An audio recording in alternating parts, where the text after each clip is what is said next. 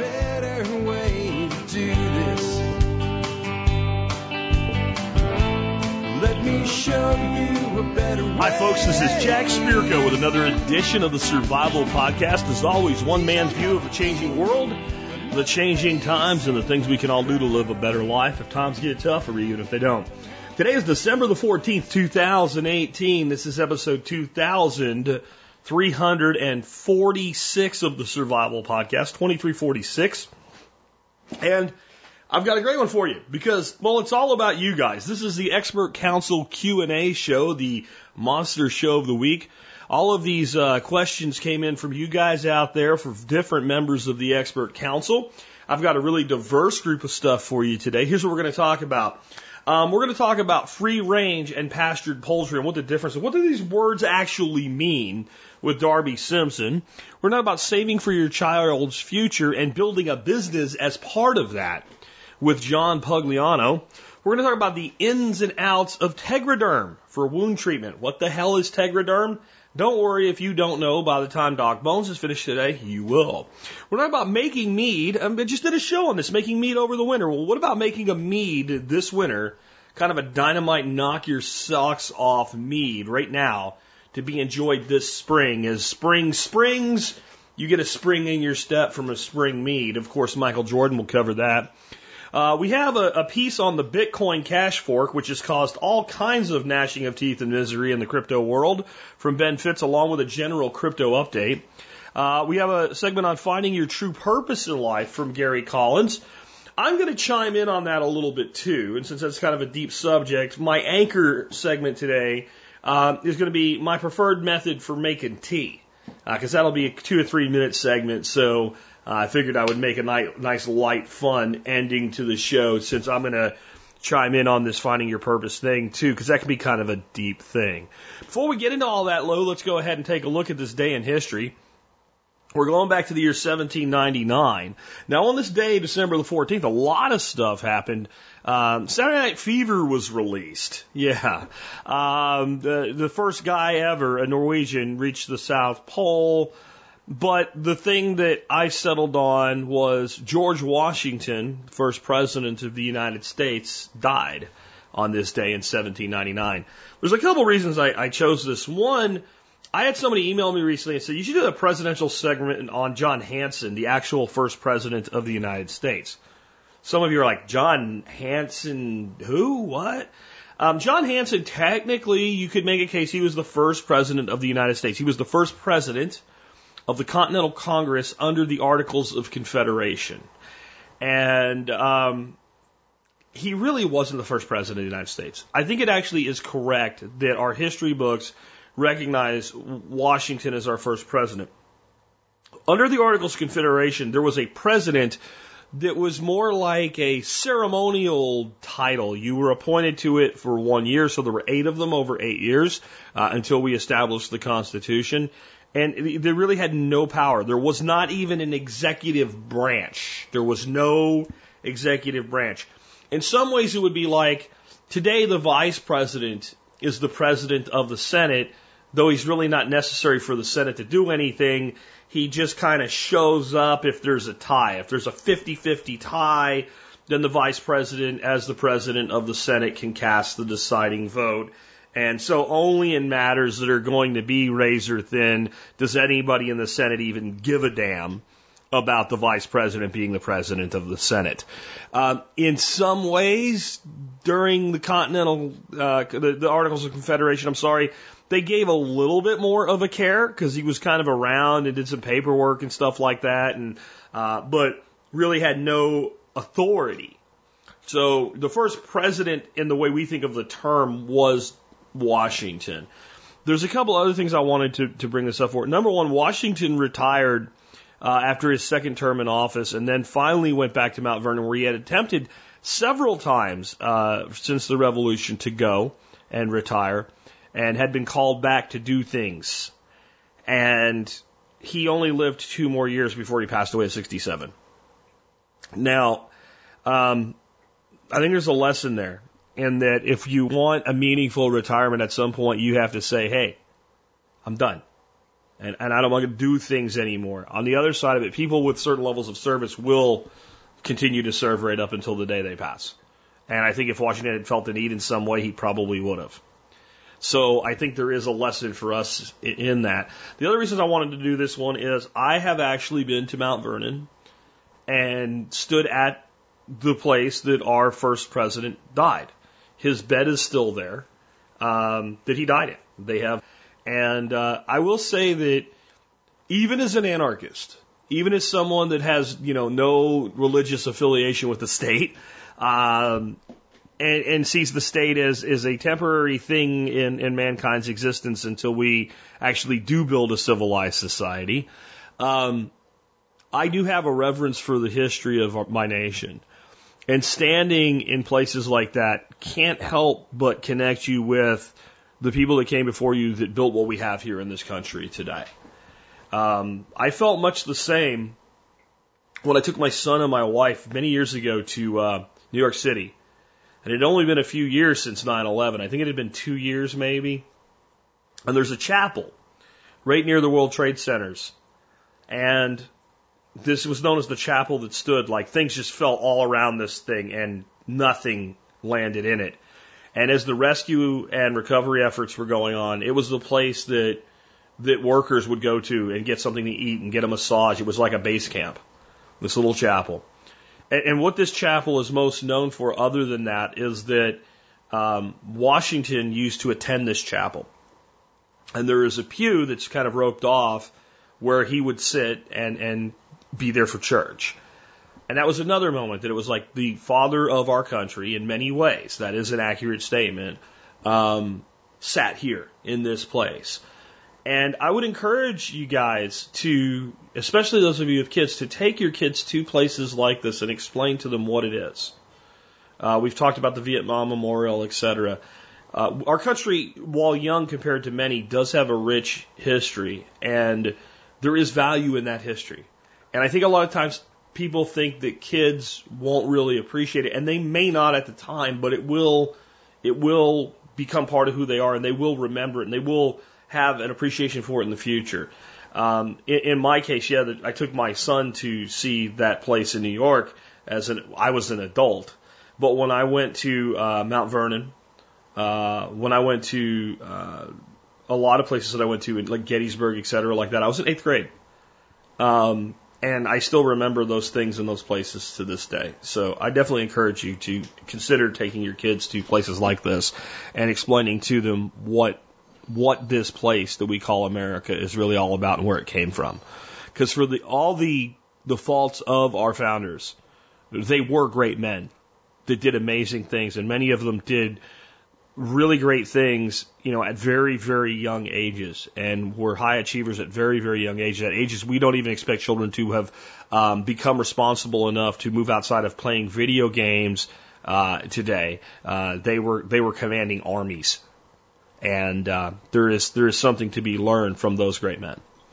With that, let's go ahead and get into your questions for the expert council. Uh, before I bring on our first expert council member today, Darby Simpson, want to let you know a little quick announcement here. I am doing an MSB lifetime membership sale Monday. I will be selling 15 and only 15 memberships.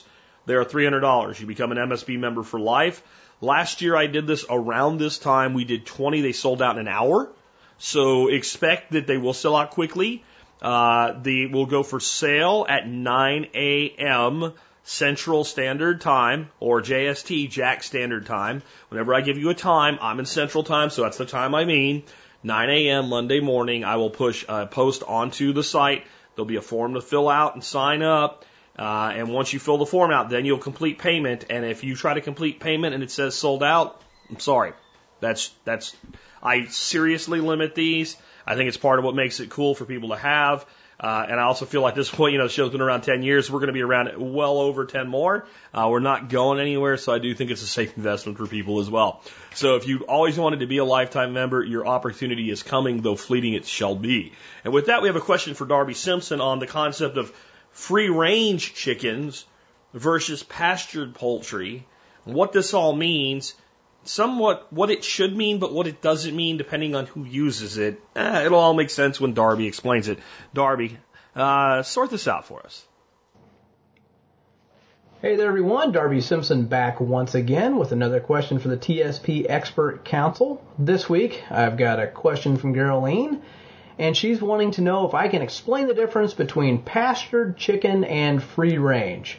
Um, and I'll, I'll circle back to why Geraldine sent this question in here in a moment, but just for the listening audience out there, I, I think a lot of times we hear the term free range, and in our mind's eye, we envision a chicken out frolicking about, uh, you know, pecking at some bugs, eating some grass, etc.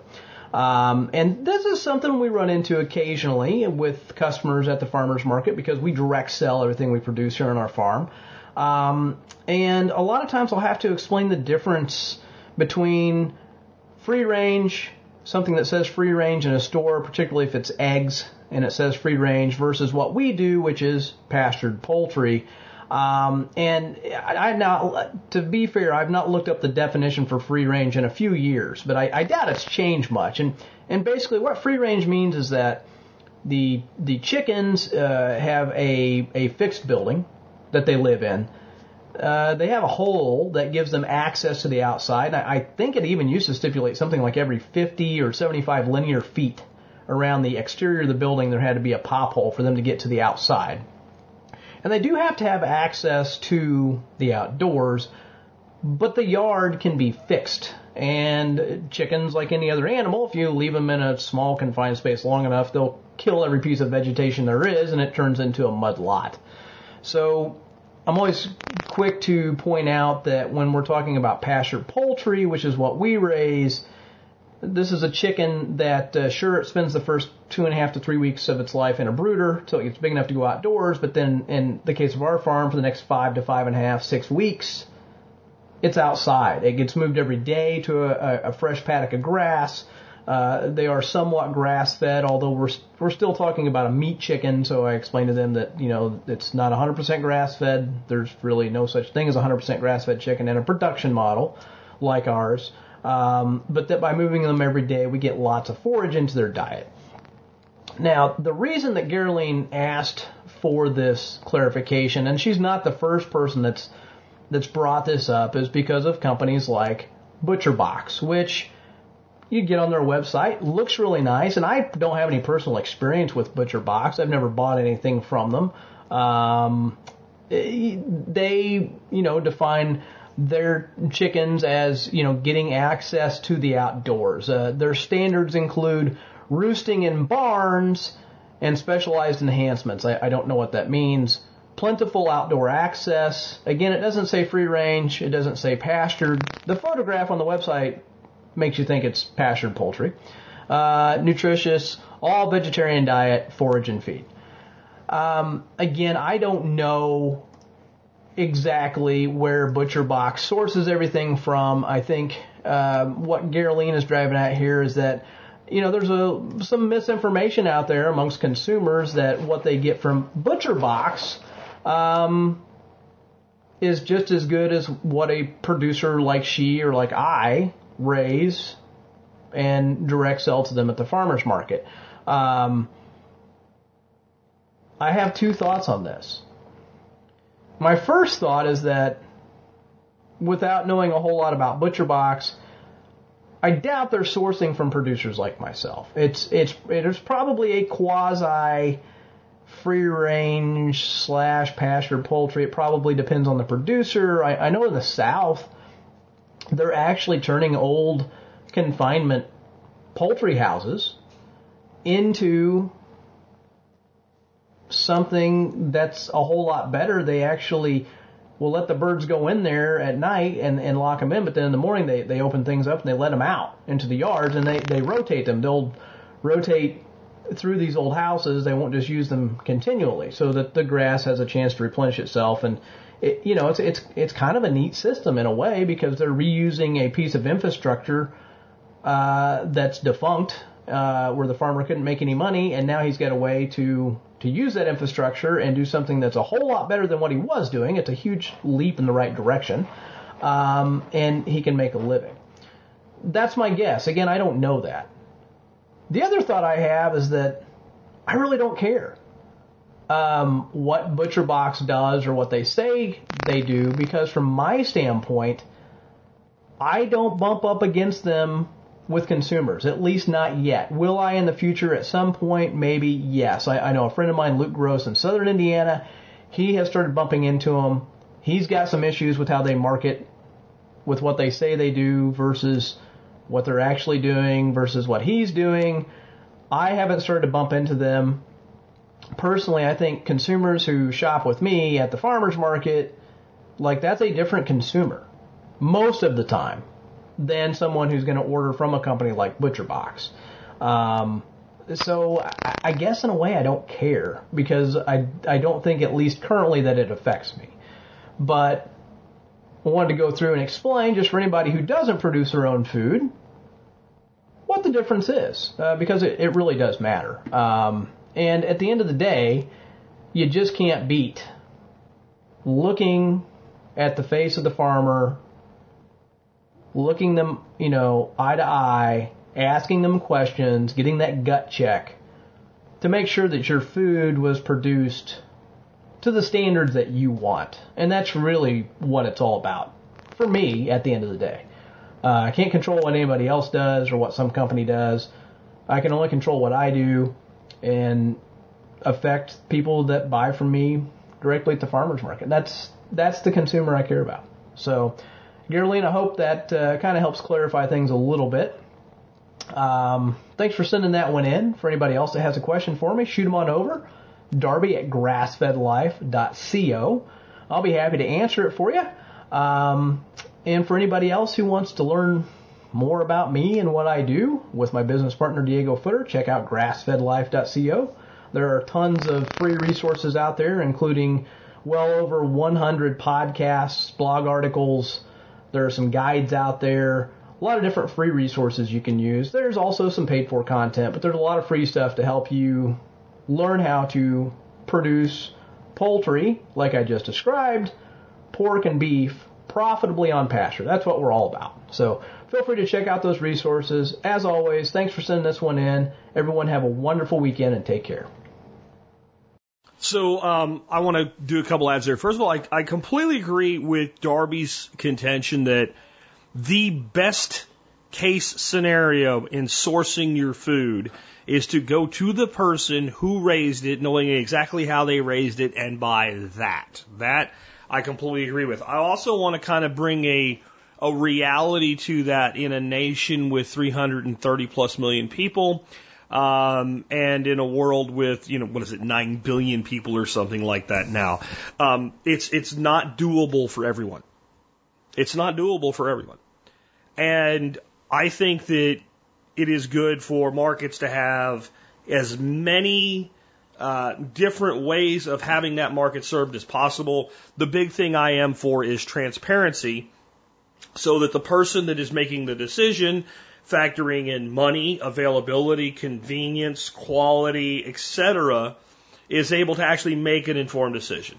And Darby actually, I don't know if he knows or not, he really hit on the way that poultry is raised and being raised more and more, this is the case, um, to qualify as pastured poultry, et cetera, and to to not be skating that line using that well free range or something where you know the animal has this little yard that's not you know they have a, house with like twenty thousand chickens in it and this outdoor space they, they wouldn't even all fit in it.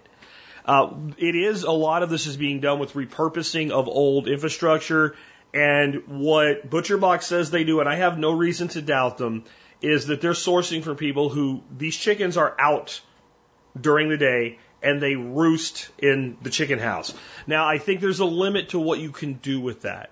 Anybody that's raising commercial chickens today is raising a Cornish cross, heritage whites, which might be a little bit better rangers uh, than than than the Cornish cross, etc. But in general, that's what you're raising. These birds don't really want to go very far, and they don't want to do a lot of work. Um, but they are they will they will take advantage of it, and they they will do less and less of that the older that they get. But if I weren't comfortable with the product that Butcher Box is marketing as pastured, is legitimately being able to call it pastured, I, I would not recommend them and I would not take them as a sponsor. Would I say that their poultry as is high quality as something that Darby raises? I think that's subjective. If I had a guy down the road doing what Darby does here, I would probably choose to get my poultry from him and make different selections from Butcher Box. The reality is the reason the companies like Butcher Box, and they're not the only ones doing it, but the reality is the reason these companies are able to do what they're doing is because the market is not fully served. And I don't know that the market can be fully served. I don't know that there's enough people that want to do the type of work that Darby is doing out there that also are good enough to be able to function as they do without something like a distribution channel that ButcherBox provides to be able to distribute through. We've talked about this before with you know specialty versus dual purpose uh, in, in, animals, and I think Darby would agree that um, a a chicken that is a dual purpose chicken is probably not great at either thing. Humans being you know more adaptable than chickens. You can have a farmer who is a good marketer. That's what, what Darby is. But a, a lot of times you either have someone that's good at marketing or you have someone that's good at farming. And for all of this to work, we need uh, multiple channels. We also need, if we want this industry that feeds 300 million people to move in our direction, there needs to be a way that they can, that can scale and serve 300 million people and dragging chicken tractors around will probably not feed 300 million people. I, I don't, I'm not saying it can't be done. I'm saying it won't be done. There are not enough people that want to do it to make it happen. And frankly, if you had enough, you'll drive the prices down to make it where it, it won't really make sense anymore. Um, and, and the people, and people will begin to go out of business. Having that differentiator and saying this is the premium product and being able to sell the premium price is where people like Darby are able to make a living. So if you had enough, chi- if every chicken in every Kroger and Albertsons, et cetera, was raised that well, that way, it probably wouldn't be profitable to do it anymore.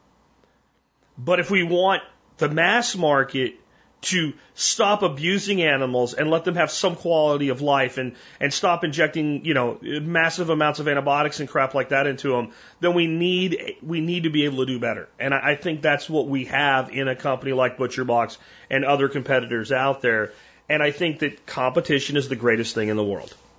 The open markets and competition are great.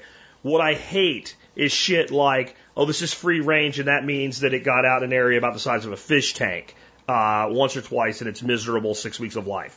That I despise, uh, and and I think we should despise that.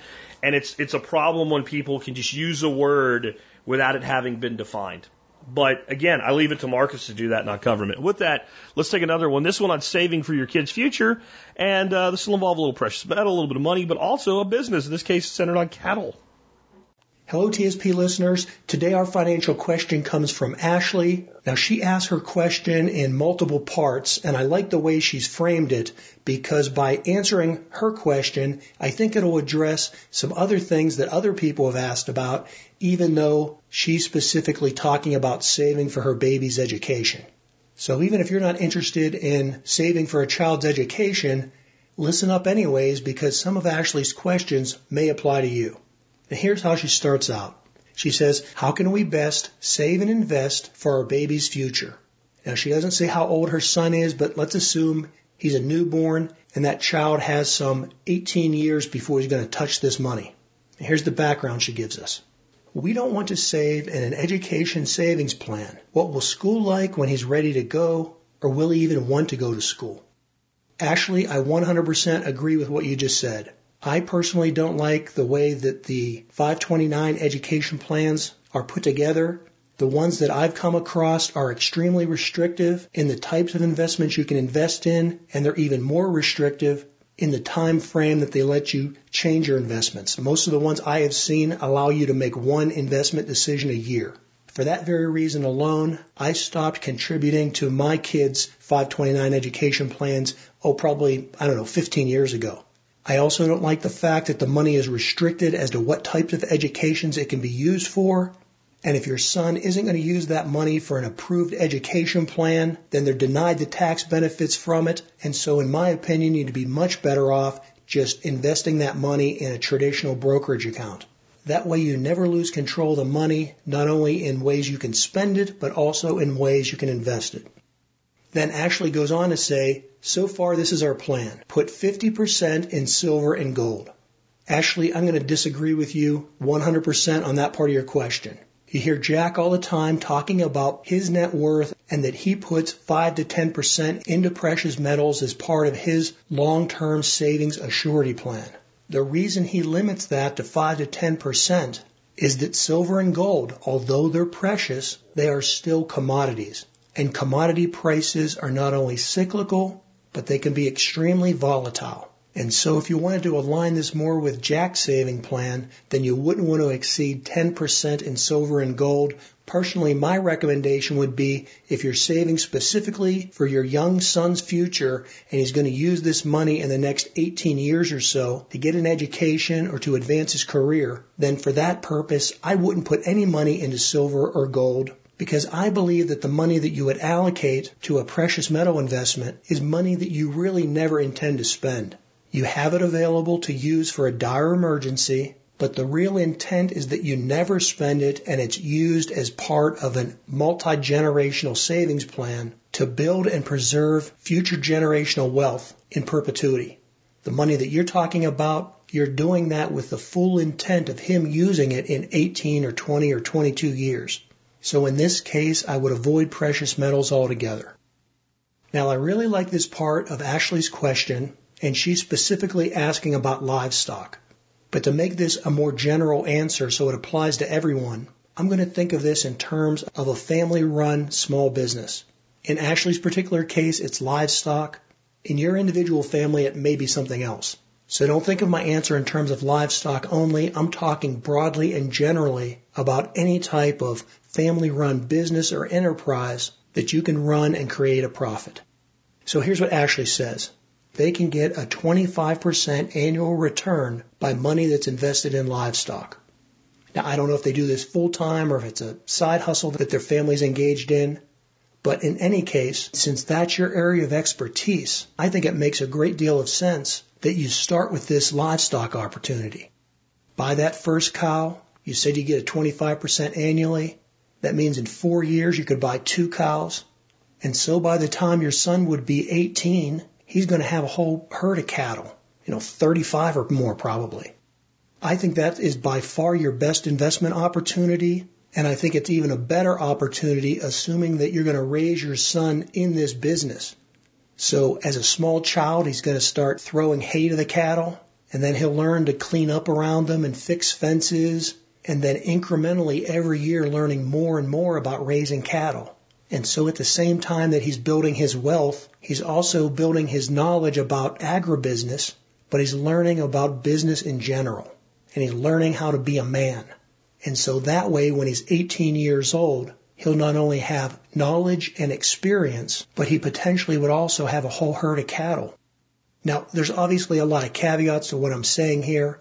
I'm assuming that you have the land to grow and expand this business and also the time and the opportunity to raise this cattle. That may or may not be the case. But I think you get the general idea of where I'm going with this. You're starting with a small amount of money and a very young child. I would stick to your knitting, stick to the things that you know, and so for at least the next few years, if not for the next 18 years, that's where I would be putting my time and effort because that way you're not only building wealth, but you're raising your son into a man. And if you do that, I think you'll find that that small family business will pay dividends over the future, probably far and above what you're going to get out of a standard 529 education savings program. Well, Ashley, thanks for your question. For the expert council, this is John Pugliano of Investable Wealth. I, I totally agree with John here. And I, I want to add just a little bit as well, though, with the concept of saving for my kids' education. Um, in, in the way these people want to do this, it's irrelevant because they'll be able to do whatever they want to with that money. We're not talking about a 529 plan or something like that. But I, I think that when you make a commitment to save for your child's future, what you should say is, is that. You, you shouldn't even use in your mind the word education. Um, or really any words that are dis- definitive of, of, of what that money's for. And I, I think that it's difficult as a parent, especially of a parent of a baby, and, and you're going to be changing diapers for two, three years. Uh, that child will be completely dependent on you during those years. You're going to spend, you know, another 16 years working yourself out of a job. Um, and, and that child is going to need you for guidance in all walks over those years and slowly you're decoupling. And at that point in the journey, it's very hard to even conceive of totally letting go and understanding this young human being now was going to have its own life and make its own decisions. And I see a problem where parents have a preconceived idea of what their child should do when that child becomes an adult. And, and I'm not talking about making sure there's certain safeguards. I think if you hand, you know, a 18 year old kid $100,000 with no conditions and no guidance, it's a mistake. And it will, it will 99 times out of 100 end a disaster. So I'm not talking about a 100% hands off approach. What I'm talking about is a hands off approach to the level of I have no preconceived ideas or intents whatsoever with what this child is going to do with his future or her future when they become an adult. And the money that I am saving eventually, it may not be when they're 18. I will have to make determinations based on what they say they want to do with it, how mature they are, how reasonable that is. But at some point, no matter how ridiculous it is, maybe it's when they're 25, whatever, I am going to go, this was saved for you, invested in your life as you see fit. And I'm going to step back and be marveled at what that young person will do with their life. And again, I'm okay with, hey, you know, if your kid's on dope, right? You know, if your kid's on shooting up heroin every day, don't give them their inheritance early, right? I, I, I get that. That is, that is not what I am saying. I am saying that when you say, well, it's supposed to be for education, and your kid, you know, worked their way through welding school and wants to buy a bunch of machinery to open their own shop, and you're like, no, nah, you really need to go to college, or even having any kind of conception of what they should do. So I think that we, you have to look at it more like this is the best way to explain it. I finally have a good way to explain it in my head now. It's a banker. You have to look at it as a banker. So if what they want to do with the money is truly foolish and not well thought out, not backed by a solid business plan or whatever it needs to have, and, and legitimately is poorly spent money, it is going to result in misery or bankruptcy or ending up with nothing. And you know that the way a banker would, saying, no, we're not ready yet, that's fine. But your banker, if your kid went to a banker and said, This is my business plan to open up a business, would not say, Well, you know, I, I really thought that you would make a much better fill in the blank, or that you have so much potential in your life. Why do you only want to? They would evaluate the situation and say, Yeah, this is good cash flow potential, and this person is solid. They've got their shit together. I'll make this loan and you may be more lenient than a banker, but what I'm saying is that's kind of the approach that you have to take. And you, it is good to begin that thought process now. And you know, raising this kid to learn how to handle cattle and all, they may grow up and love that.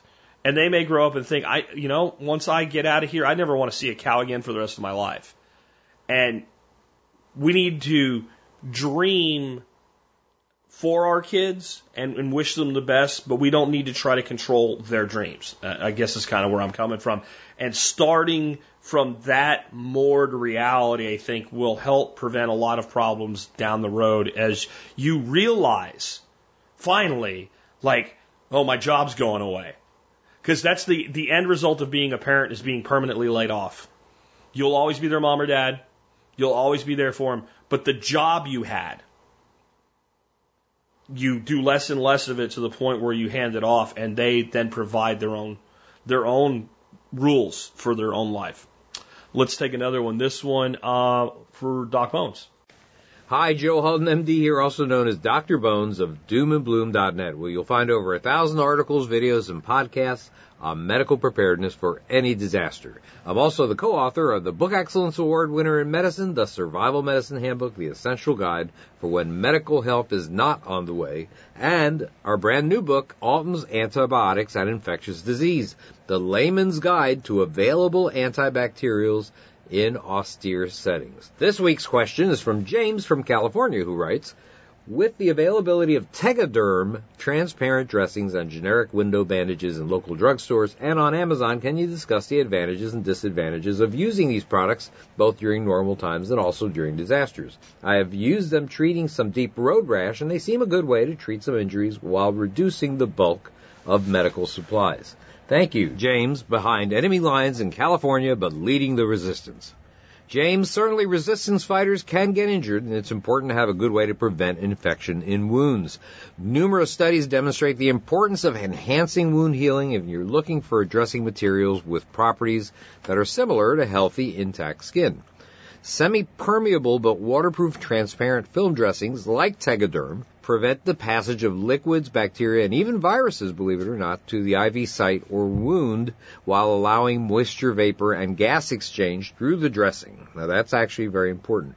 Add to that the ability to see the wound through this transparent dressing and the versatility to conform to any body part makes Tegaderm a popular securer to IV lines in hospitals as well as for healing wounds. Tegaderm transparent dressings can be used to cover and protect catheter sites, can be used to maintain a moist environment for wound healing. They could be a secondary dressing. They can be a protective cover over skin that's at risk. It's also good to secure devices to the skin and can even serve as a protective eye covering. Applications for wound management include clean, closed surgical incision, bed sores, which are not clean and were not closed, superficial wounds such as abrasions, skin tears, and blisters, and first and second degree burns. They work pretty well. They're also a great covering for gauze dressings as well. The product comes in Tegaderm and Tegaderm HP dressings. Either are appropriate for the issues that I just mentioned. HP film has a different adhesive, it provides greater holding power in moist conditions such as draining wounds, as long as they're not draining too much. Specially designed Tegaderm dressings come in a variety of shapes and sizes, so it's not a bad idea to have a number of different types to match the wounds that might crop up in survival scenarios. These dressings are easy to apply even on yourself, so that's good. They're hypoallergenic and latex free, very important in these days of latex allergies, almost epidemics of them, but they're solidly secure. That's very important. They're very adherent. They can be worn for long periods of time if they have to be, but they don't traumatize the skin if you remove them properly. Now, most importantly, they provide a sterile barrier to all sorts of microbes while allowing moisture vapor to come out and gases to come out, and that's an essential part to maintaining skin integrity during healing. This means fewer dressing changes per day, for example, for significant open wounds, and a lot of increased patient comfort as a result. On top of that, they're pretty affordable.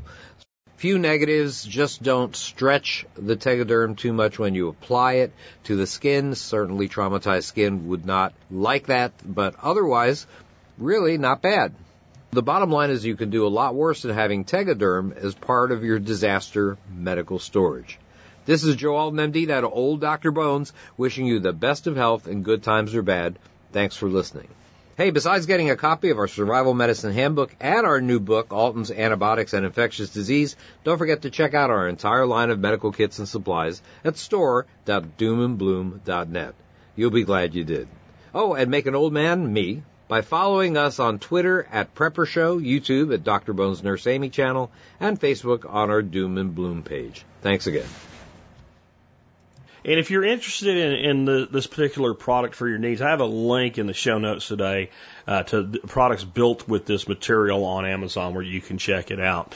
Uh, next up, I have uh, a question for Michael Jordan on making a, a, spring mead that feels like spring when you drink it and helps you celebrate spring's arrival. I'm Michael Jordan of a bee friendly company located in Cheyenne, Wyoming. I'm taking your questions on bees, apiary management, and the making of fine meads. Today we are talking about meads. Time to brew a spring mead. berries and the end of the year harvest has happened. Many have stored up your herbs and spices, vacuum packed them and sealed them so you could use them for this time and this moment. So let's get going on a spring mead for Mr. Sample out of Columbus, Ohio. Here is a spring mead that you'll be ready to drink by April or May. And this recipe was inspired to make you feel good in the spring and to feel all the tastes of spring. We're going to make a three gallon batch. So we're definitely going to need three gallons of nice spring water. Try to get nothing from the tap unless you have a well or a good water supply source. I want four ounces of wild violet, six and a quarter ounces of dandelion petals, one ounce of white clover, two ounces of dried roses, one lemon with the rind, 36 golden raisins, seven ounces of mulberries. For the honey, I want two pounds of alfalfa honey, two pounds of basswood honey, one pound of thar- star thistle honey, and one pound of orange blossom honey. We're also going to be using one pound of honey in honeycomb. Any variety we'll use. Personally, I like one pound of orange blossom honey for this recipe. We're going to be using Red Star's Cote de Blanc's yeast. Now, all the herbs that I mentioned you can get from Mountain Rose Herbs if you did not vacuum seal or keep any for your storage. These are just basic herbs that you can use and everything can be dried. Even the mulberries can be, oh, dehydrated or even frozen if you have them. Especially fresh is best. So now we're going to go ahead and get started on, on your mix. We're going to go ahead and make a great must. So how we're going to start is bringing one gallon of water to boil using the spring water, of course. Now, once you get it boiling, I want you to remove the burner from the pot and I want you to add the two pounds of alfalfa, the two pounds of basswood, the one pound of thistle, and the one pound of orange blossom honey to this one gallon of water. I want you to dissolve all the honey all the way down. Now on a separate burner, I want you to bring one gallon of water to boil and I want you to add the dandelion petals, the violets, the dried roses, the clover, and I want you to boil this for about, oh, five to ten minutes. And then I want you to turn down the heat and let it cool to room temperature. At this time, I want you to add the lemon juice with the rind and everything with it. I want you to rash, I want you to add the crushed mulberries, the raisins, and the remaining orange blossom honey in the comb, or whatever comb that you have. Just go ahead and mash this all in there, and then just dump this into your fermentation jug. Now, the other batch that had your honey that was all dissolved in the boiling water, I want you to add this to and make sure that you have two gallons of liquid in your fermentation device. One's with the honey and the other is the tea that you made, blending them both together.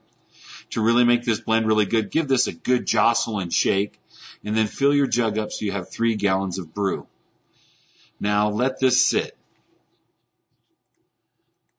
By letting this sit, we want to have it get to acclimation of room temperature to the yeast to work the best.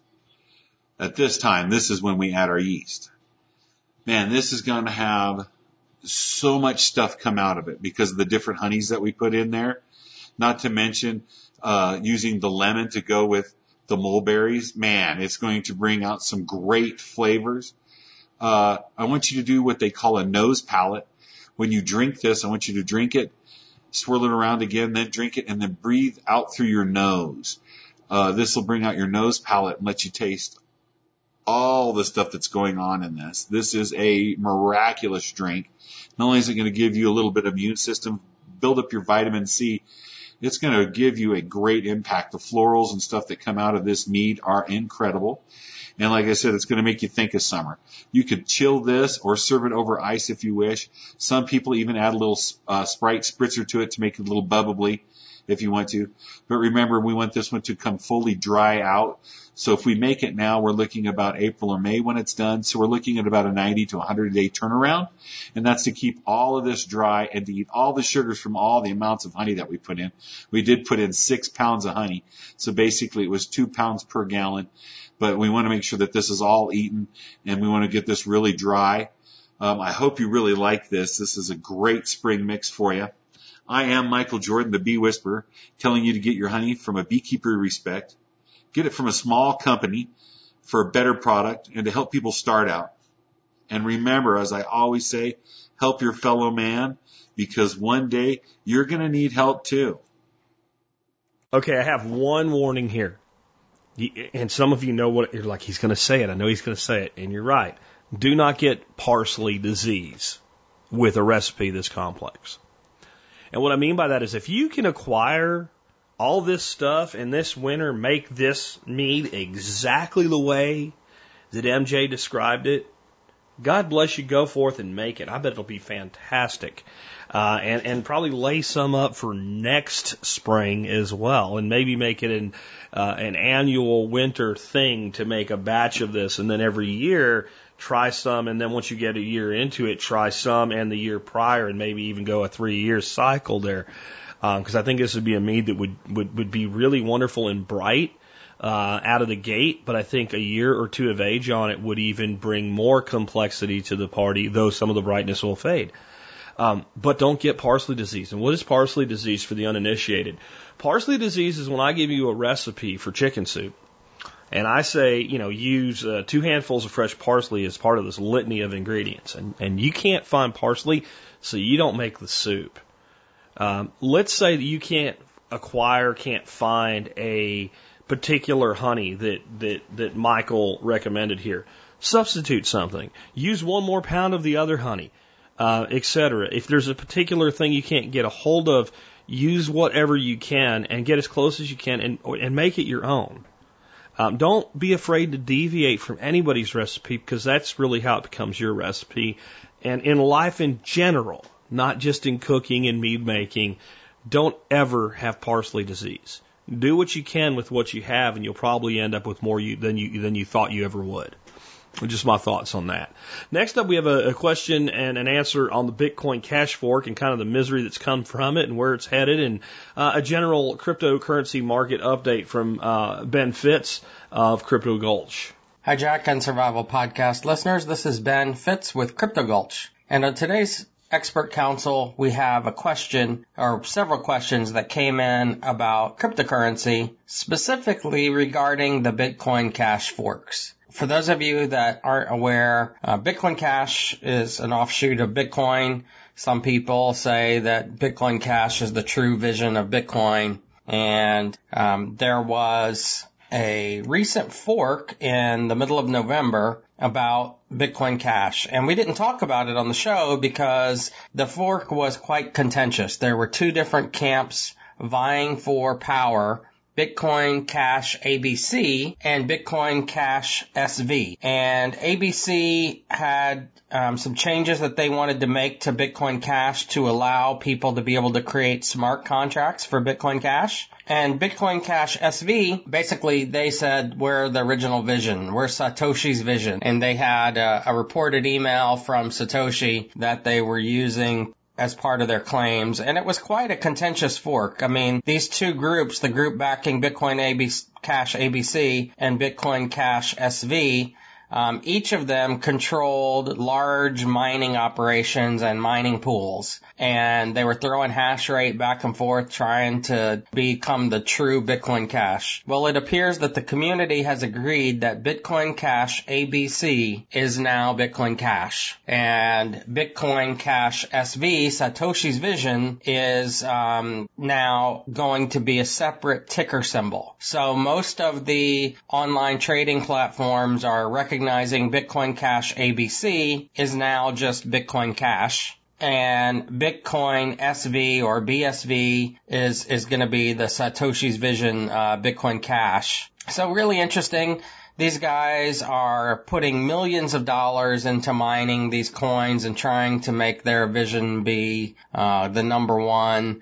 And some of them have said that they've burned as much as $12 million mining um, Roger Ver and Bitcoin.com, they actually switched from BTC mining to all uh, Bitcoin Cash SV mining for a while to try and do this. And um, it was really interesting. Um, it's causing a lot of issues, you know, right now in cryptocurrency or just in the markets in general in the US, you know, the financial markets are down in general. There's a lot of insecurity about the economy. When that's happening, what you have is Bitcoin and cryptocurrencies are also taking a hit. You know, we, we're already in a down market with cryptocurrency. Now we're really in a down market because there's additional insecurities about the economy in the in the country. Then in addition to that, you have one of the most major cryptocurrencies out there where people are fighting back and forth and some of them are literally having to sell Bitcoin to that they own in order to pay for,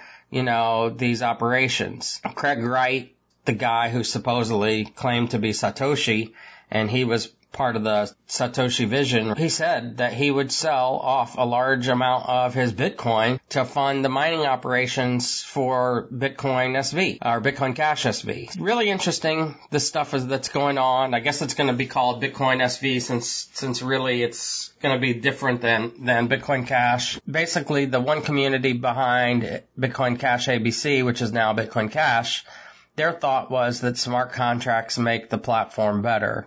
And the Satoshi Vision camp basically said, no, that's not what Bitcoin is about. It's not about smart contracts. It's about being a fast payment platform. Uh, and they really want micropayments and things like that to be able to happen on Bitcoin. They're, that's why they're saying that's what Satoshi's vision was. You know, the, his, his vision doesn't talk about smart contracts and being token exchange offerings and things like that. His vision is for uh, cheap digital payment platform. And so that's one of the things that's been happening in cryptocurrency. Uh, the markets are way down, as you know. There was some news from Ethereum Classic this week as they recently disbanded the Ethereum Classic development group as a result of saying that they don't really have funds to continue development. They don't have funds to pay the developers because they pay the developers in tokens or Ethereum Classic, but the, the value of the Ethereum Classic tokens are now one third of what they were even a month or two ago. So they're having a hard time paying for developers, so they're going to go on ahead and shut down the Ethereum Classic development group. That doesn't mean Ethereum Classic is going to go away. It just means that it's more likely that Ethereum Classic is going to have problems as a result of losing some of the developers. Now people can continue to develop for Ethereum Classic. It may mean that they're developing on a volunteer basis rather than actually receiving funding from an organization. Something to be aware about if you are heavily invested in Ethereum Classic or if you've been mining Ethereum Classic, you want to be aware that this uh, change for Ethereum Classic has happened. Um, some other news: Ethereum they are, are basically pointing out that Ethereum is kind of largely controlled by one organization um, that has developed a platform that a lot of the smart contracts are written on. There's some concern that that's creating centralization in the Ethereum network. There's kind of like a little bit of bad news for both Ethereum Classic and Ethereum this week. But having said that, if you've been around before, you have seen this happen. If you're new and you've got involved in crypto in the last year or year and a half, you know, maybe you got involved in crypto last year when the price started skyrocketing this time of year. Um, you've never seen this kind of market crash or pullback in crypto, but we've seen it before multiple times. The last big one was in 2014 and 15 and 2013 was kind of the first time that Ethereum went up to the thousand dollar level and then it crashed and pulled back 80%. And that's when the Mount Gox hack happened. MTGOX, Mount Gox was the largest cryptocurrency exchange at the time. And that was one of the major factors in scaring a lot of people out of, out of Bitcoin and crypto. So we've seen it before. If you're looking at investors that were investing back then, many of them sold off along the way. So they've made back their investment and they might be looking at some traditional investments to put their funds into temporarily and then um, maybe buy back later. That's that's one of the things that I've heard talked about from financial people. I talked to a guy who invests money for, he invests crypto for these whales. And, you know, they're still trading, they're still involved, they're, they're doing day trading. And I'm not a day trader. I don't suggest you be a day trader as it's a good way to lose a lot of money unless you're good at it. And that's why they pay this guy to do it, right? Is because he's good at it. Um, for me, I'm, I make a lot of bad decisions when trading, so it's it's kind of tough. I thought Bitcoin was a good buy at ten thousand, you know, much less thirty seven hundred or thirty eight hundred, whatever it's at today. So it takes a little faith right now in crypto, whether or not it's going to bounce back. If if you look at the charts and look at 2014, 2015, you're going to see that you know we went through something like 15 months of down market. You know, this time it could be longer. It may be longer than 15 months, but the question is, do you have, do you believe that cryptocurrency is going to make a comeback or not? And I'm a believer in cryptocurrency. Obviously, I'm, I'm involved in cryptocurrency mining.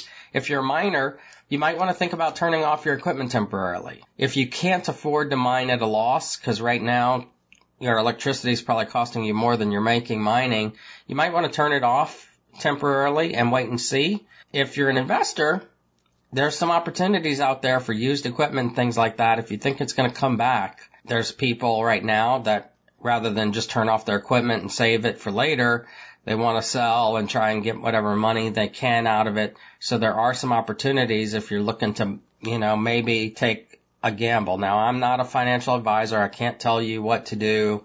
I just can tell you that there are some discounts out there for used equipment for people that might be interested in that.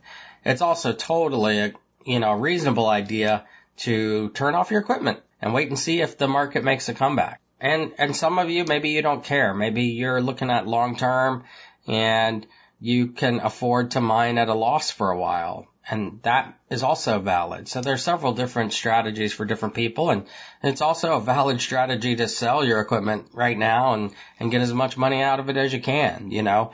Um, you bear the risk of if you hold on to it longer, maybe it's worth less. And maybe now is an opportunity where you can sell at a decent value. So a lot of exciting things going on in the cryptocurrency markets. I hope that you enjoy these kinds of general updates and I hope it's been of value to you. Thank you, Jack, and thank you, Survival Podcast listeners. I, I think one of the most important things that Ben says is in this is if uh, you know if you jumped into cryptocurrency when it was raging um, about 14, 15 months ago.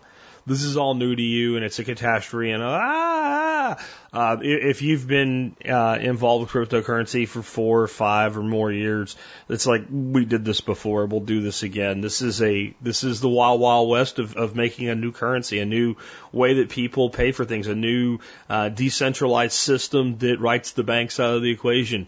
Um, I, I think that it's cryptocurrency is a good gamble investment. It is the money that you are not worried about losing that you put in a cryptocurrency and nothing else. And that's all that it's ever been. Um, but the purpose of cryptocurrency isn't so that we can buy Lamborghinis. The purpose of cryptocurrency is to develop a new way in which people can interact and conduct business and write banks in the state out of the equation. That's the purpose here. And it's important to understand that and to see the long term view of things with cryptocurrency. Uh, next up, I have a question for Gary Collins on finding your purpose. Gary, take it away. Hey everyone, this is Gary Collins, creator of the simplelifenow.com, where I discuss all things life simplification, living off the grid, and all kinds of things that just make your life darn easier. Make sure to sign up for my newsletter, guys, and buy my best-selling book, Going Off the Grid go to my website and on Amazon everywhere. Now, I want to talk today because I'm in the process of finishing up the third book in my The Simple Life series, which is separate from my Going Off the Grid book, and other books are getting ready to follow that, coming very soon, within like four weeks, I think. So be on the lookout for those. But I want to talk about, people always ask me, what is, what would I say is the first step in moving towards a simpler life? The things that I teach. And I talk a lot about health in the beginning, but even before that is finding your purpose. Now, there's a lot of confusion on that, but the reason I say that, that's the place to start is today, and I don't mean this in a disparaging way, but most Americans today seem to be a little lost. I was one of them, trying to figure out why am I here? What am I going to do? You know, what is my purpose? And that's the thing we all struggle with. And as some of you who follow my blog and my newsletter found, you know, I talk about uh, purpose and how my purpose found me, which now is teaching people the lifestyle that I live and uh, not knowing that people would really be interested in it, but they are, which surprisingly, so it kind of found me. But I was living, trying to find my purpose, live my purpose, which was living remotely, simpler, less noise, being an entrepreneur, controlling my own destiny. So, you know, purpose is a wide, it can change. So your purpose at a young age could be different from middle age, late age. It could be anything from being the best mother, father you can be, um, you know, being, you know, like Elon Musk, whose purpose is to create these incredible inventions that cha- are changing our lives. You know, that's the extreme example. Not all this can be Elon Musk, obviously, but also I give uh, another example, perfect example to simplify it down. Yeah, you know me. Keep it simple. Is say say you have a real passion for chocolate. You like you like making chocolate. You like eating chocolate. Not too much, I hope. You know, gotta be everything, everything in moderation. I like chocolate. I don't eat it all the time though. But you have, you know, you're really fascinated by, you know, the intricacies of making chocolate and making people enjoy it. So maybe your purpose is to become a baker or chocolate maker and make the best artisan chocolate that you can, you know, you can make, you know, specialty, high, high end, you know, this phenomenal chocolate that everyone comes around miles to come get from you.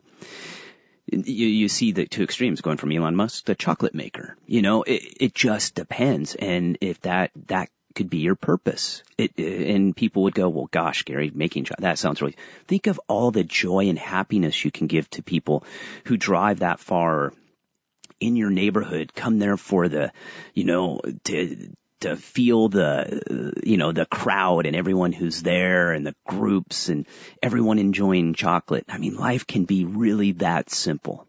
So I hope that helps and explains and I'll be talking about that more in my next The Simple Life book called The Guide to Decluttering Your Life. Again, guys, www.thesimplelifenow.com. Thanks. So I, I, wanted to say a little bit about this before I answered my question this week, which is a pretty simple one. I, I think that we can put too much into this on some levels and be not patient enough on, on some levels. Uh, specifically, I think that, and I know that sometimes I seem like I'm really coming down on the millennial generation, the younger generation, and you know, honestly, the millennials are becoming the Gen Xers of 10 years ago at this point, beginning to come out of their issues, especially the uh, the, the the older uh, millennials, and we're actually looking at a point now where it won't be long that the you know the the the the, the teens that are doing the latest dumb thing like eating a Tide Pod won't be millennials. They'll they'll be Generation Y or Z or whatever they end up calling them uh, net natives or, or what have you. Um, but I do think that people in their 20s and early 30s right now, a lot of them, not all of them, have a, a tendency to want to have some big purpose in their life. And that's good, except that they want it like immediately and in all things. Like if they have a job and that job is kind of a mundane job, but it pays the bills and it's a stepping stone in the right direction, they, I don't think they really appreciate it for what it is. In 1993, I got out of the army. I came home. I had some trouble readjusting. I took a long walk. I moved to Texas. And the first job I took when I came here was packing boxes in a warehouse. Uh, there's not a lot of purpose in that. I, there, you know, there is some purpose in. I guess you can say at the end of the day, all of these boxes went to the people that ordered their shit because I packed them.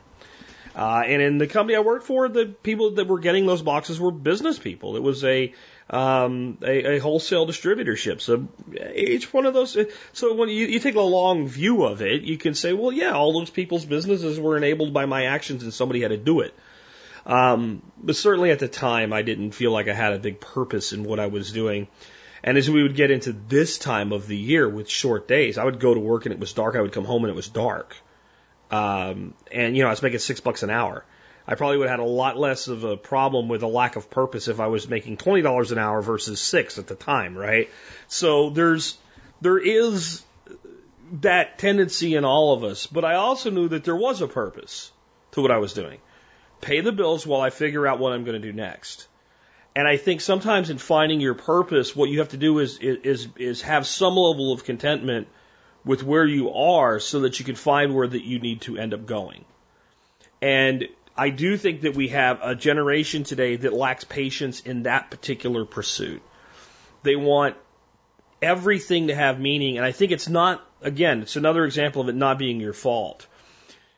This generation was raised, you know, constantly being told they were special, uh, you know, when you kids, they didn't put scores on the, the, the, the game clock for you when you were, you know, too young to deal with losing and, and all of that shit. And I think that that can kind of lead up to a point with, you know, you were promised if you, if you were good, if you did the right thing, if you went to college, if you got good grades, that you would have this wonderful, amazing life. And now, well, where the hell is it? And the answer is it's up to you to build it. I know that they kind of did a bait and switch on you there. And, and, and your parents and, and your teachers, they were well meaning, but they really didn't know what the F they were talking about.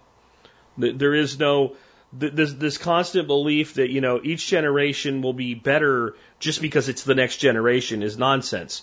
Our generation ceased to get better, not just because of underlying problems in our economy, because those can always be overcome with creativity. They cease to get better when we stop calling on that next generation to make their generation better and give to them instead an expectation that, that it will be better. Just, just do it and it will be better rather than this is how far we've come. Now you must pick up the baton and take the next leg of the race. And it's up to you to make it better. And it, this is summed up in some wisdom that I, that I picked up recently on Facebook of all places. And it, you know, I have Jack's 30 Laws of Life. I'm working on the book. I think I'm up to chapter nine, and my hope is that it will be enough of a hit that I'll write 30 more laws of life. I already have kind of the second book in my mind, and I'm already finding these things. And my laws of life have always been this: I didn't write. This isn't mine in the thing that I created it. It's, it's that it's how I've lived, and at some point, I either formulated it into a simple phrase, or I heard a simple phrase and said, that's it, that's the thing, that's what I, or at some point I heard it and said, I like that, and I'm going to make that part of my philosophy. So there are the laws I've chosen for my life rather than the laws I've written for my life. And, and this one, I think, has a lot to do with this finding your purpose thing from a parental standpoint. The statement was, if you raise your children you will be able to spoil your grandchildren. But if you spoil your children, you will have to raise your grandchildren. And I was like, oh my God, so much this. This is so much reality. This is so much truth. And, you know, we are a little tough on our grandkids and all, but in the end, we get to spoil them because I raised my son. I didn't spoil my son. So now it's his job, and therefore he's capable of raising his children. And I think that a lot has to do with this question on purpose.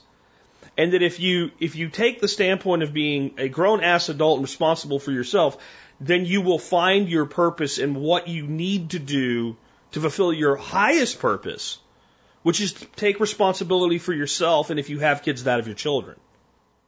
And I think one of the things that may make it, and I know this is going to sound, you know, maybe a little unfair or something to some of you, but I think one of the things that may be making it difficult for many people to find their purpose in life, people that are in their 30s now, is that you don't have kids and have no plans for any. I, I think that actually, really, in your best years, your best working years, can be a hindrance not having kids. And I know you can have more money and you can have more time and what have you, but I'll tell you what having kids in your life does no matter how shitty your job is, when you know I'm putting food on the table, I'm keeping a roof over their head, and I'm providing for them so they can grow up and become what they want to be, it it gives you a sense of purpose no matter how shitty what you're doing is.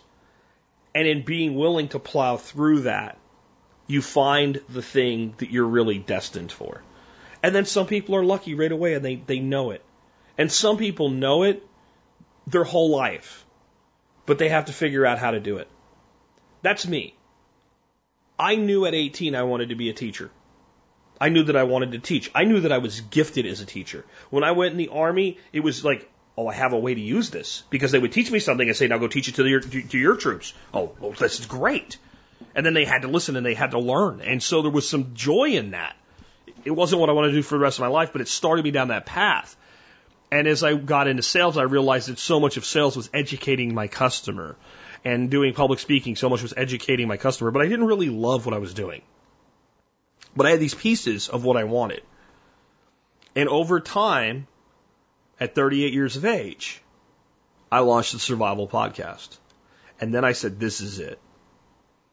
But how much patience, how much will, how much determination does it take to go from 18 to 38 not really having what you know you were meant to do and having to figure out, I just need to keep going until I figure out how to do this thing. And the rea- that's, that's the reality in finding your purpose. Patience and persistence and work will lead you to your purpose. All right. So let's do a much lighter close uh, for the day. Um, we just did an ex, uh, a show on uh, value added products, but the the the guest runs Red Dragon Herbs, a, a, loose tea company. And again, guys, I got you guys a discount on Red Dragon Herbs tea. You might want to check it out. They do my special blend and a lot of other really great teas. Uh, but this prompted Bryce from Ohio to say, Hello, Jack, what's the best method to make loose leaf tea? Details I ordered some tea from Red Dragon Herbs and I'm very excited about it. And this will be my first time making loose leaf tea. I wasn't sure what equipment I would need, if there's any technique, steep time, water temperature, etc., that you recommend. I understand it doesn't have to be a whole segment, but it could be uh, covered as an item of the day. I thank you in advance for your time, and honestly can't thank you enough for your podcast. Sincerely, Bryce in Ohio. Bryce, well, thank you for your kind words. And the thing is, it actually has been an item of the day, and there's two of them. Uh, but I'm going to let's start out with where I disagree with our guest.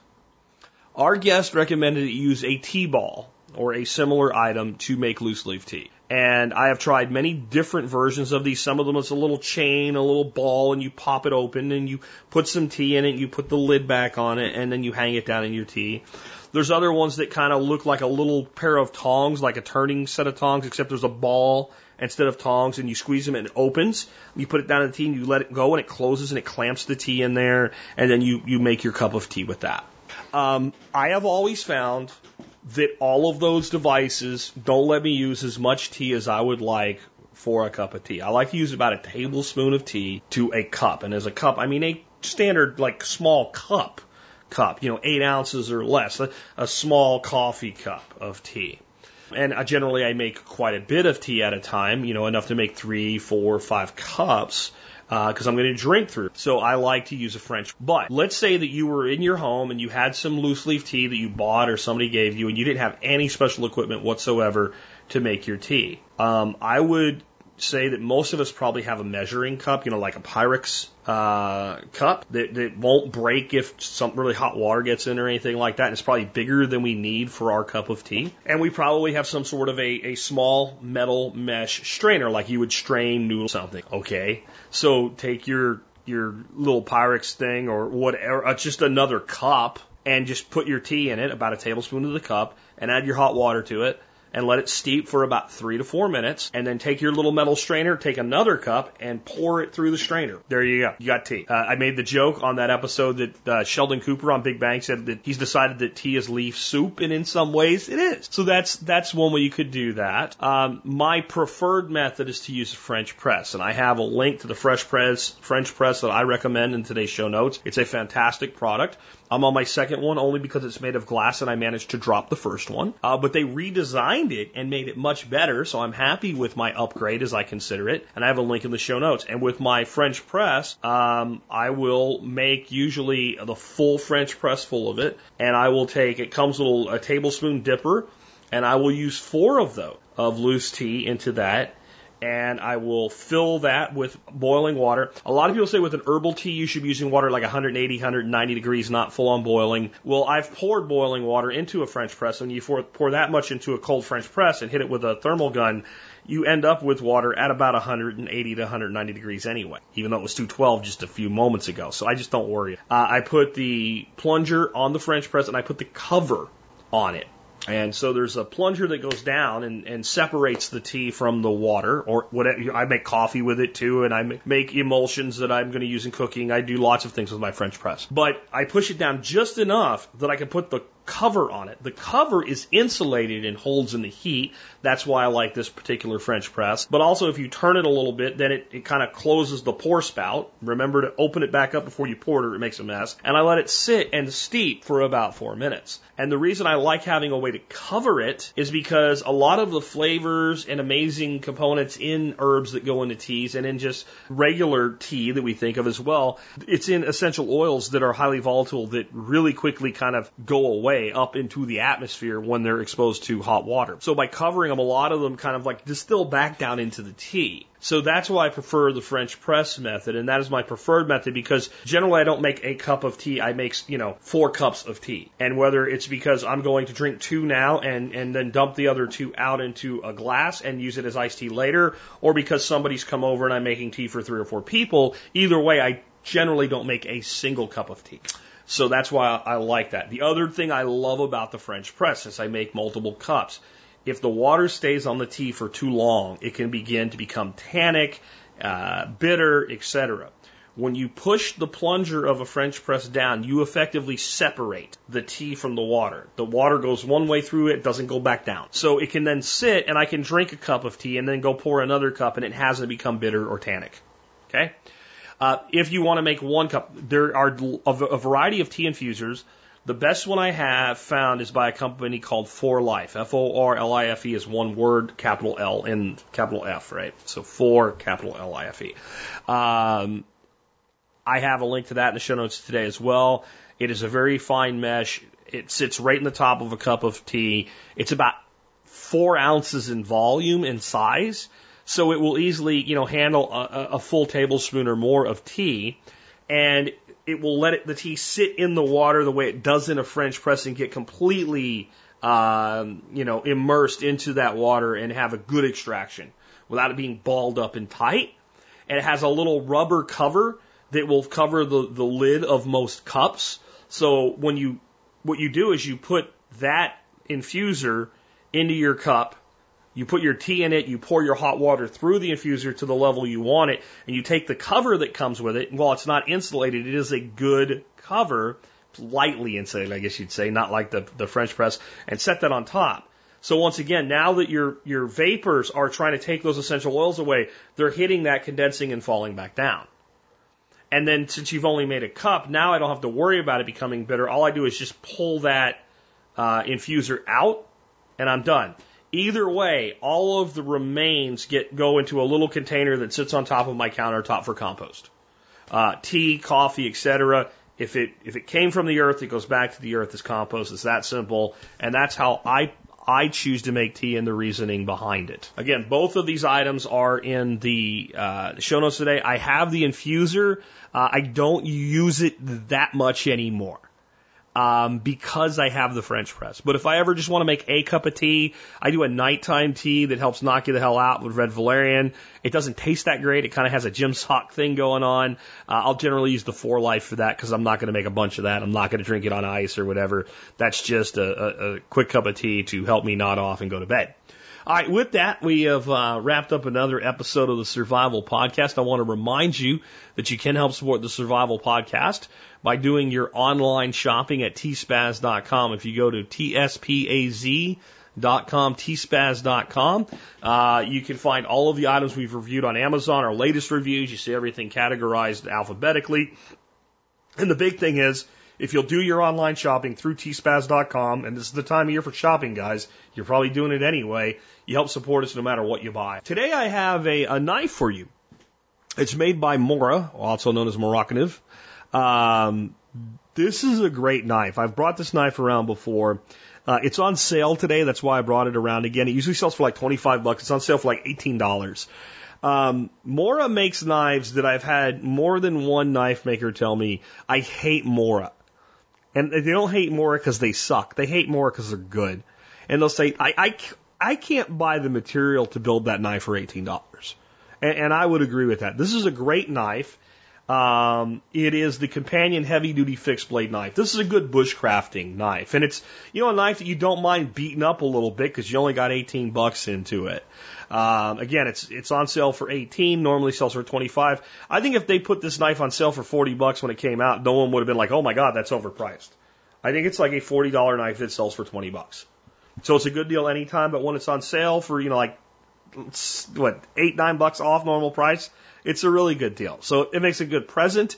Uh, it, it, will get to you before Christmas, according to Amazon, as of today anyway. Uh, it's available and it's a good knife, and it also makes a good addition to your kit. Mora also has a lot of things on sale right now. I linked in my review to all of the Mora knives, like the whole category on Amazon. But I'll also tell you this if you have your eye on something from Mora, you might wait till Monday or Tuesday. Because Mora has every year for the last three years pretty much put everything on sale the week before Christmas. The only downside is as you get closer to Christmas, the more likely it is you might not get it by Christmas if you want it for a gift. But the companion heavy duty fixed blade, it is a great knife. One note. If you look at the negative reviews on Amazon for it, they are almost all 100% complaining that it rusted. It's so cheap, it rusted. That's because you're retarded. You're a moron. It is a carbon steel knife. Says so right in the description. Carbon steel, if not cared for properly, absolutely, positively will rust. Okay? That means it has to be fully dried and lightly oiled after every single stinking use. Over time, many of these knives will develop an oxidized patina. And as that happens, they will become not immune to rust, but they won't just rust right away all the time. I with these types of knives, I'm never looking for that knife to be mirror polished, shiny, and look good forever. This is a working knife. I make my own patina on these knives. I use uh, simple, cheap white vinegar to do that. And the way I choose to do mine, I will take a paper towel and I will wrap it around the blade and I will dip that in white vinegar so that the paper towel is saturated in white vinegar. And I will leave that on the blade for, you know, an hour and then I will take it off, wipe it off, and take a look at it. I might do that process three or four times the first time I do it, and it will form a gray kind of gunmetal primer patina as the acid reacts with the steel and it is a lot like bluing a gun. It is not the same as bluing a gun, but it is a lot like bluing a gun. It is a controlled type of rust, a different type of oxidation than what we think of as rust that preserves versus damages the steel. It still needs to be oiled. When you sharpen it, the edge itself will still not have a patina because you will expose metal when you sharpen it. The edge will still be prone to rusting. If you don't want a knife that needs the extra care, then you want a stainless knife, not a carbon knife. Okay? So there you go. Just a little education on that for those people that are, well, they're special children, we'll just say. They don't understand why steel rusts. And, before we get to our song of the day, just a real quick update. Uh, I've been talking to uh, Daniel over at Butcher Box. We talked about Butcher Box today and, and, and kind of why I support them. Um, and I, one of the reasons I support them is when there's a problem, they fix it. And I recently had a customer get in touch with me and say I had two boxes of Butcher Box screwed up. I won't get into why, but I sent it to Daniel and said, I'll fix it. Tell me what you want in your next box that's on me. It's free. And uh, so I, I, I love dealing with them because they're like that. And uh, just so happened that I got an email right about the same time uh, that they have come some like holiday boxes available. And one of them really intrigued me. It's 200 bucks, but it's a four pound ribeye roast. So that's basically a prime rib roast. A boneless lamb leg, five pounds, and a sirloin strip roast. Uh, four pounds, and then some sausage and bacon. It was 199. So I ordered it, and it's just like an add-on holiday box. You can add it to your stuff, or you can order it as a standalone, whatever you want, and that includes shipping, by the way. Um, and uh, this is for a holiday only. This is not the kind of thing they generally have month to month. And I, I, I sent an email to Daniel and said, "Hey, do you have like a page where I can promote this for you, or something?" He said, "Hell yeah, here you go." So that's one option. Another one is some flat iron steaks and ribeyes and pork tenderloin and stuff like that. Um, another one's a bone-in ham and a ribeye roast for a hundred bucks. So you get a seven-pound spiral ham and a ribeye roast uh, for for ninety-nine bucks. That's a pretty good deal. And then there's a steak sampler uh, as well. And they could be a gift or you can order them for yourself. Well, I should have reached out before I bought mine. He gave you guys a discount code to save 20 bucks and not MSB only. Uh, the discount code on any of those four boxes is survival in all capital letters. There's a link in the show notes today, and, and the discount code's right there, so you don't have to write it down or anything. Thing is, they're cutting off shipping on the 18th, so you probably got to get your order in like over the weekend or by Monday at the latest. Uh, but that's there, and it's 20 bucks off it if you're interested. And I just thought I'd throw that in uh, since the email came in during the production of this show. All right. With that, let's talk about our song of the day. So, our song of the day is the song that really kicked this whole week off for me. And it turned out it wasn't Friday's song, it was Thursday's song John Adam had for me. He had another one for me Friday from Queen that really isn't a Christmas song, but it's a winter song. I'm punting that to our kickoff show for 2019. I think it's a fantastic song. Just a fantastic song for winter, not really for Christmas. But this week is all songs that are centered on Christmas, but not necessarily Christmas carols or Christmas songs. And today is from one of my favorite people of all time. And much like Jim Croce yesterday, a person who I feel, while he lived later in life than, than Croce did, died way too soon. I think he was 56 when he died. I'm talking about Dan Fogelberg. This song is called Same Old Lang Syne. And Lang Syne basically means a, diff, a distant memory. And what's cool about this song is this is a true story. It's one of those things like Dan Fogelberg could sing the phone book and he would have had a hit. He was just that talented. He just took basically the story that happened, added, changed a few things to make it rhyme or fit uh, music wise, and, and just told a story and, and created a number one hit. It was released in 1980, but this is a true story that actually happened in 1975. What happened is Dan runs across his old girlfriend from high school. You know, six years down the road from high school, and he's become successful in music, and she's become a, a teacher in a school, and she's married and she's not really completely happy with her marriage, but she's not ready to leave her husband, and uh, they just kind of find each other at a convenience store in this little town they grew up in, and there they are standing there.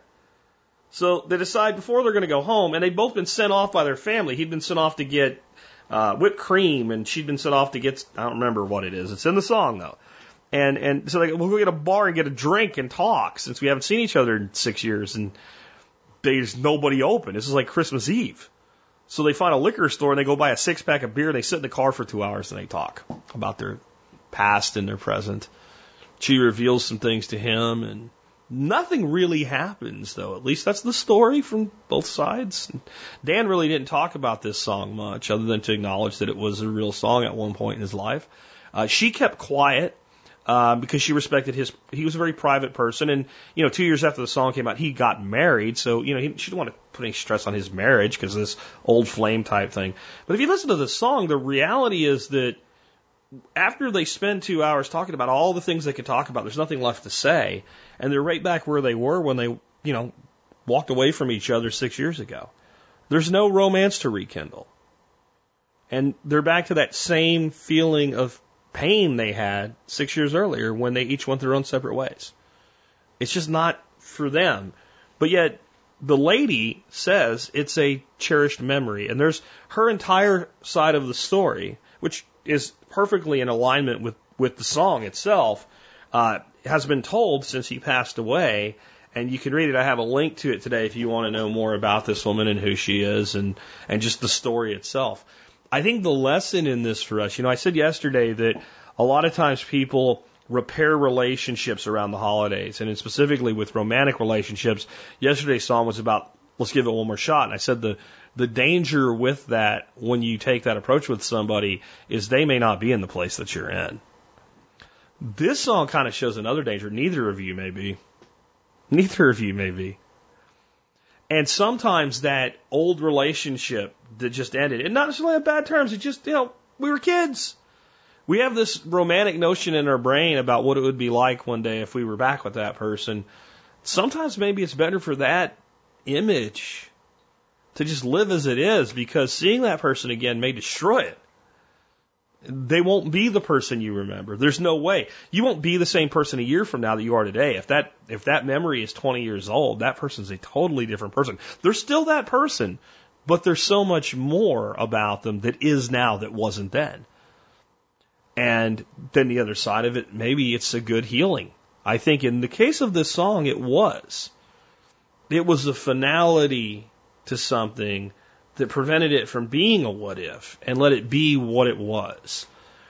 And life is full of gambles. And when we take the, uh, the, the stance that we're going to go back to something, we may find it was not the way that we left it. It makes me think of even things beyond relationships.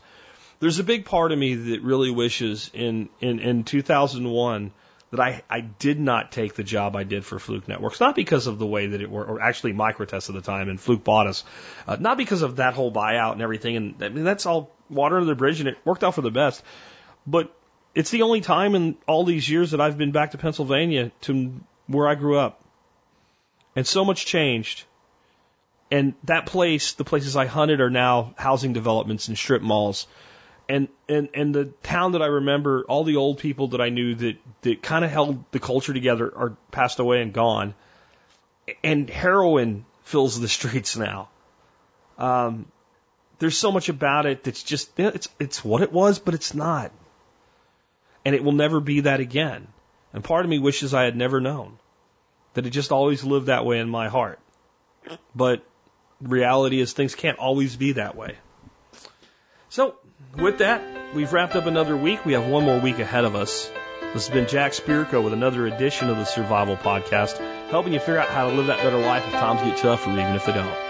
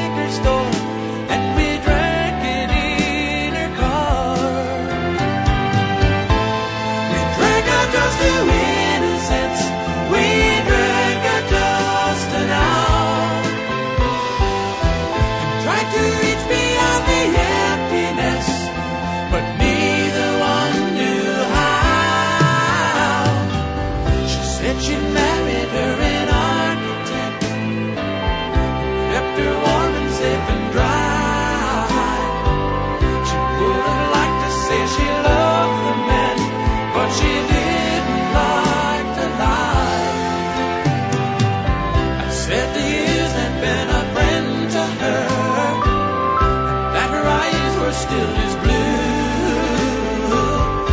In those eyes I wasn't sure